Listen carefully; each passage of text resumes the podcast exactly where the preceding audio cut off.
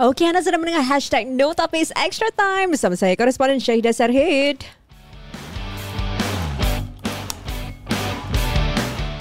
Dan wartawan sukan kita, Cik Zulaika apa khabar? Yes, saya khabar baik. Cik Zulaika, kenapa hari ni you pakai Manchester United? Bukan ada dalam Piala Dunia, you know? Pasal menu punya player semua main baik, bagus-bagus. Oh, I see. Ah, nampak no tak? Wonder. Tak baca berita nampaknya kan? Ah, jadi patutlah. Oh, tu itu dia punya sub punya meaning eh. Ah, betul. I see. Siapa antara pemain favourite awak yang di Piala Dunia? eh? Ah, yang telah Ah. menunjukkan belangnya?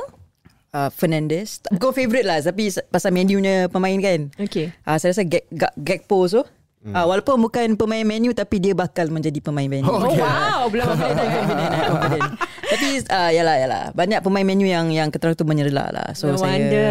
tumpang gembira juga. Ah, bersama kita sekali lagi ya dalam episod kedua gini ah, untuk hashtag Netapis Extra Time adalah penolong jurulatih Gilang International Said Azmi apa khabar Azmi? Baik, baik, baik. Oh hari ni dia pakai baju Japan. Yes. Ah, dia pun Yes. support eh. Support Jepun. is Asia. Bagus Dan juga Captain Tanjung Pagar United Farid Samit Apa khabar Farid? Baik, Alhamdulillah. Farid masih belum menunjukkan dia support siapa lagi Dia belum pilih ni. Belum Dia pilih Uniqlo ke apa ni Japan Cuba juga, Japan, Japan, juga Japan Okay juga. so mana yang awak pilih Oh Brazil eh Kembali dia Brazil. cakap eh Brazil. Okay. Hari ini kita ada uh, Isu-isu yang kita ingin uh, Bincangkan uh, Selepas uh, 2 minggu 32 pasukan Bersaing dalam kumpulan masing-masing. Aksi Piala Dunia kini memasuki pusingan Yang mendebarkan Iaitu pusingan kalah mati. Hanya 16 pasukan yang tinggal Dalam kejohanan. Tapi sebelum tu kita ingin ulas lah Antara permainan-permainan Yang telah berlangsung sebelum ini eh Zulaika Mm-hmm. Jadi macam kita lihat eh semasa pusingan kumpulan uh, beberapa pasukan Asia telah pun kata orang tu tunjuk belang eh. Mereka sebenarnya bukan calang-calang pasukan uh, dapat membuatkan kejutan. So daripada I think dalam enam pasukan Asia yang bertanding uh, apa tu macam Iran, Jepun, Saudi Arabia, even Korea Selatan pun telah pun menunjukkan bahawa you know they are not there to just make up numbers tapi juga tunjukkan yang mereka dapat bersaing. So macam mana pendapat both of you uh, Azmi dan juga Faris? Okay, uh, I think seperti yang Azmi katakan before this, uh, we are not pushovers anymore. Mm-hmm. In terms of tactical, I think we are not far away daripada uh, pasukan-pasukan yang lain daripada Eropah ataupun Afrika. And it shows, kan? Uh, semua pasukan Asia di Piala Dunia kali ni semua dah mendapat kemenangan sebenarnya. Except for Korea Qatar. Selatan and, uh, and Qatar lah. Mm-hmm. And then you can see sekarang Japan has a very good chance of advancing to the round of 16. Uh, sayang sih pada Saudi I think they played well. Diorang main dengan baik sekali tapi Oh betul. Ah. Saya ni saya nak tambah sebab saya suka Saudi. Oh, Ah. pasal ada satu TikTok video yang West Messi. Oh, ya. yeah. fan tu. Dah banyak lah the meme man. Kasihan. yeah, Sekarang yeah. tak dapat. And I was rooting for them also because I think um, the king nak kasih orang Rolls Royce ke apa kan. Ah. Oh dapat rumah oh that, that time kalau orang menang orang dapat rumah or something Satu like that lah kan. Uh, so um, Saudi sayang sih tak dapat tak dapat go through and then we have uh, Australia Mm, uh, yes. which sampai sekarang Azmi tak tahu apa pasal they are called Asian in the first place but it's okay but then actually they did quite well lah kan. This this they are through to the round of 16. Yes, I think for the first time eh. For the first Uh, time, yes. Mm. Yeah, so For the first time and then who else we have? So of course Iran, Iran. Japan. Oh, Iran played well Well. too, you know. And then of course at the current moment, Azmi rooting for uh, Japan lah. Hmm. Uh, harap that uh, they are besides Australia, dorang can go through to the round of 16. I think they deserve it. It's not going to be an easy route for them because they play.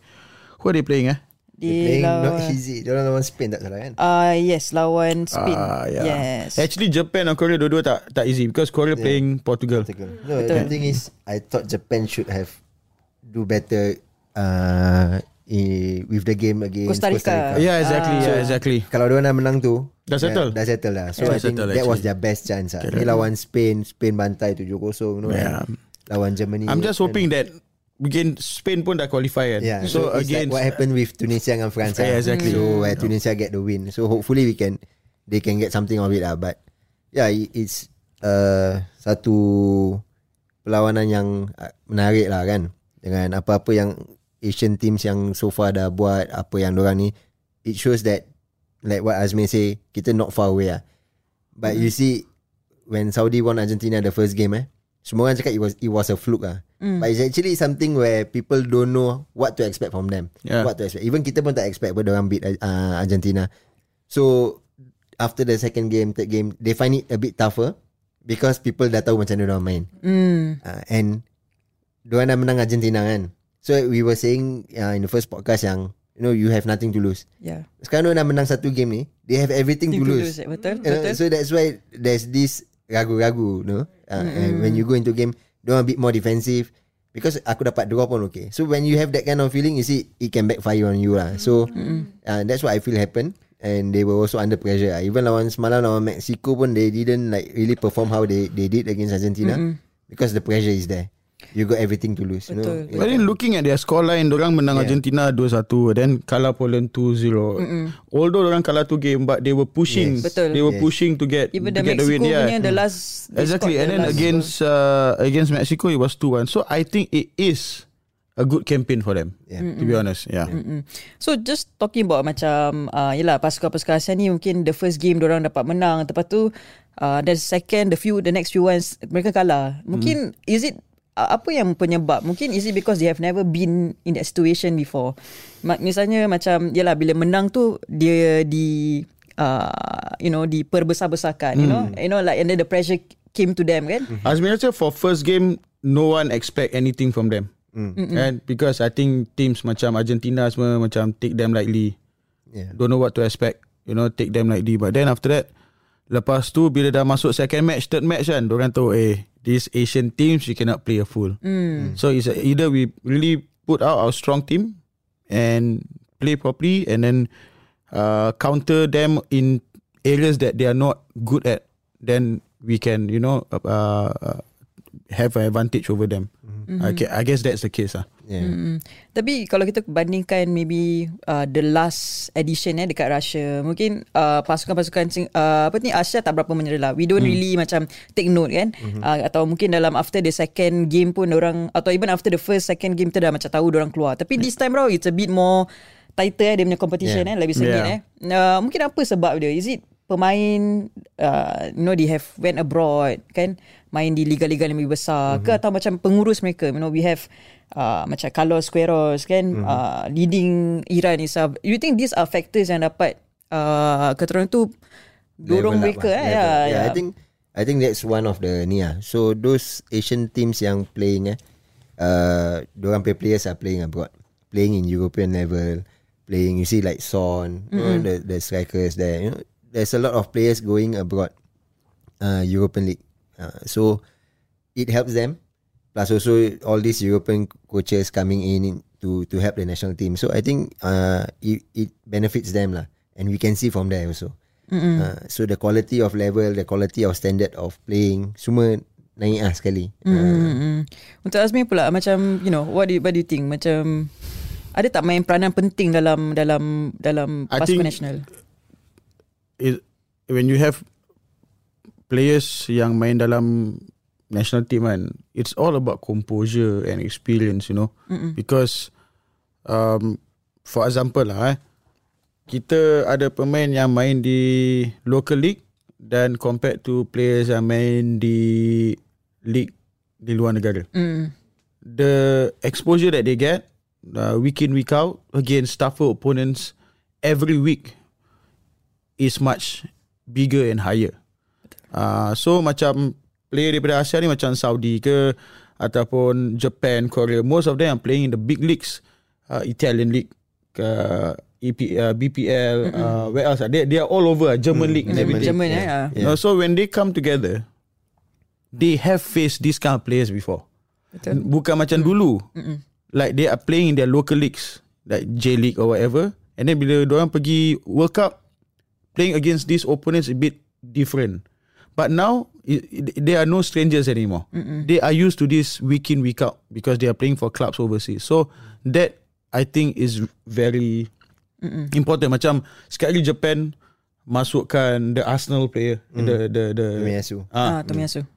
the, I mean the players orang masukkan uh, so masukkan uh, siapa ni siapa yang dulu main Liverpool siapa yang Min, lupa min, Minamino. Minamino Minamino. ah. player yang orang masukkan ni semua macam bukan calang-calang Yes, tau. yes, yes. Masuk main Liverpool, main Arsenal. You know? Semua ada experience, Semua eh? ada experience. So that's why The uh, fear pun dah tak ada. Yeah, Dah- exactly. Dah, tak ada that Because fear. uh, as a coach, I look at my players, I know I can depend on them. That's why the team selection is very important. That's why you see sometimes player yang in your eyes bagus, they didn't go to the World Cup. Asal because ada players lagi bagus daripada orang. So as a coach, as a national team coach especially, eh, you don't have the team with you every day like we are at the clubs. You know, you really have to plan properly how you want your team to be with the players that you have. ho- What kind of uh, tactical System. uh, system you want? You know, according to the to the players that you have overseas, locally, how do you gel them up together? So that's very important. Lagi-lagi bila this year per World Cup, aku rasa orang one week together before first game kan? Yeah. Because before that ada league game. Ada kan? league game, yes. How do you manage that? Betul? Mm-mm. going towards your first game in the World Cup no? How do you manage that? Because before that World Cup kita tahu in May season dah habis. Ya, Ada training camp or World Cup ah. starts in the second or third week of June. So orang pergi overseas, orang main uh, friendlies, then they adapt to the weather there. Baru main Qatar seminggu je weh. You know, so um, it's it's it, a lot of things plays a part, and I think hmm. those things kind of play a part. That's why also there's question about yang Southgate punya team yang dia select. Yes, So he betul, trust the players. So the players that you select also must fit into the system. Plus someone that uh, you know that can do the job for you. Yeah, mm-hmm. yeah. So there are players in question yang asal dia tak select ni, Yeah, tak select yeah. ni. So mm. because he didn't have time to work with them. yeah. So and this is the World Cup where he have to perform. I feel. Yeah. And he take the players that he trust, that can fit his system, that knows how he wants to play. So yeah, so that itu yang Speaking of which, England pun bench pun kurang ajar juga. Yes, England yes, boleh yes. tak. Ah, aku tengok first 11 dia Lepas tu the sub players in Habis aku tengok kat bench ada Kyle Walker main Tapi ada Trent Alexander-Arnold lah Betul, betul. And he hasn't played yet Hmm. You know Last they, tu je ah, no- they have numbers They have good quality players on the bench So eh, Surprisingly Maguire playing well lah So far at the World Yes, Cup yes, I'm, yes, I'm quite yes. Oh, surprised That's why lah. lah pakai baju Ah, menu. Okay okay tak adalah, tak ada. Baiklah, baiklah, baiklah. ya, ya, okay, okay. Tapi sebelum kita pergi ke England eh, tapi kita talk about Asian teams itself kan. Uh, mungkin uh, lepas World Cup ni, do you think kita akan lihat lebih ramai pemain Asia uh, ke Eropah lepas ni? You know, kita tengok ada pemain-pemain macam Arab, pemain Arab kan, macam uh, Daw, Dawsari, is it? Dawsari has been performing well kan. Pemain Iran pun dapat, you know, they been capturing people's Yeah. attention. Maybe it's- we see more in the January transfer ke? I think it's possible and it's good also for Asian teams to go there. Actually, yang Saudi to be said, eh, Saudi may players is all playing in their local leagues. Yeah Yeah So it's very impressive with what they do ah and and how how they actually fed in the in the Yeah. World Cup. So hopefully ah maybe you know it all boils down to also how much they get also lah. You know if you go to European League you get a lesser pay as players.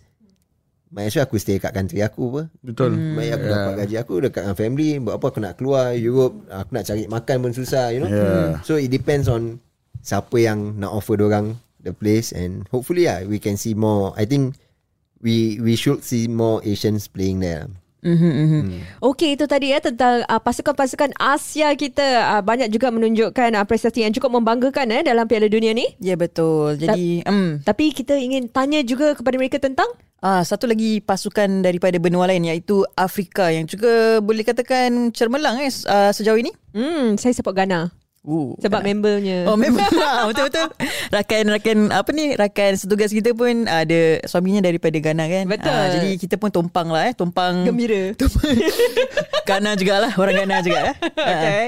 Baiklah kita jumpa lagi dalam uh, podcast seterusnya. Hashtag Notafis. Extra time.